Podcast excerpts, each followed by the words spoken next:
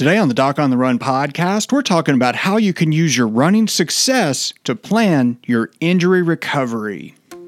So, the big question is this How are runners like us, who don't like hearing doctors say, just stop running, who know that we simply have to stay active, how do we heal in a way that lets us stay strong, maintain our running fitness, and keep preparing for the next race, and still heal without making the injury worse? Well, that is the question, and this podcast will give you the answers. My name is Dr. Christopher Segler, and welcome to the Doc on the Run podcast. You know, the most difficult thing about being injured as a runner is not having a plan to follow. You know, I mean, we love following plans. We like training plans, we like workout plans. We like to know what we're going to do and then just have a way to execute on that plan. As Mark Spitz once said, if you fail to prepare, you're prepared to fail.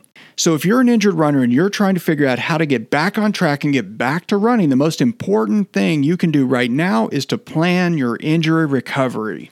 Here's a simple, straightforward exercise that'll help you through that process. It's actually one of the steps I've laid out for you in the Runner's Rapid Recovery Journal. You know, no one becomes a champion without believing success is achievable. And what I see is that a lot of injured runners really just don't see that right in front of them.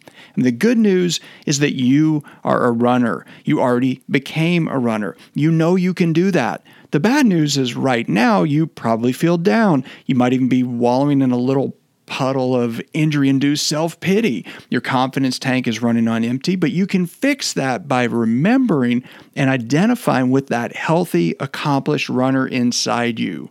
One of the best ways to prepare for your journey ahead is by looking back at past successes that actually are related to the path in front of you.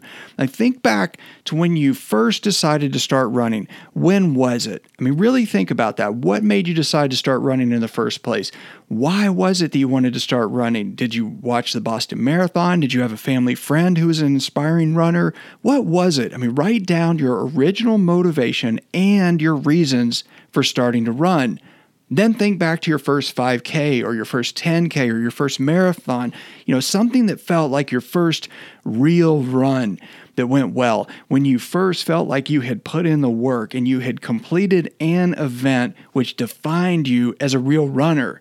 If you have trouble with this part of the exercise, there's an easy way to get past it. Just write down how your normal, non runner friends would describe you as a runner how would your friends describe you as different from them? If you write these things down, you're going to realize that you actually have all the tools you need to train for a marathon. You also have all the tools you need to overcome this overtraining injury right now. But do you have a plan?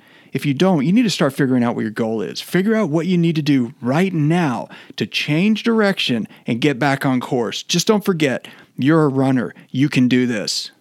If you enjoyed this episode, I really wish you'd help me out. Just do one of two things. Either go and rate and review the podcast on iTunes or wherever you listen to the podcast, or take a screenshot of this episode and post it on social media and tag Doc on the Run so I can see that you posted it. If you would do that for me, I'd be truly grateful. If you have a question that you would like answered as a future edition of the Doc on the Run podcast, send it to me, and then make sure you join me in the next edition of the Doc on the Run podcast. Thanks again for listening.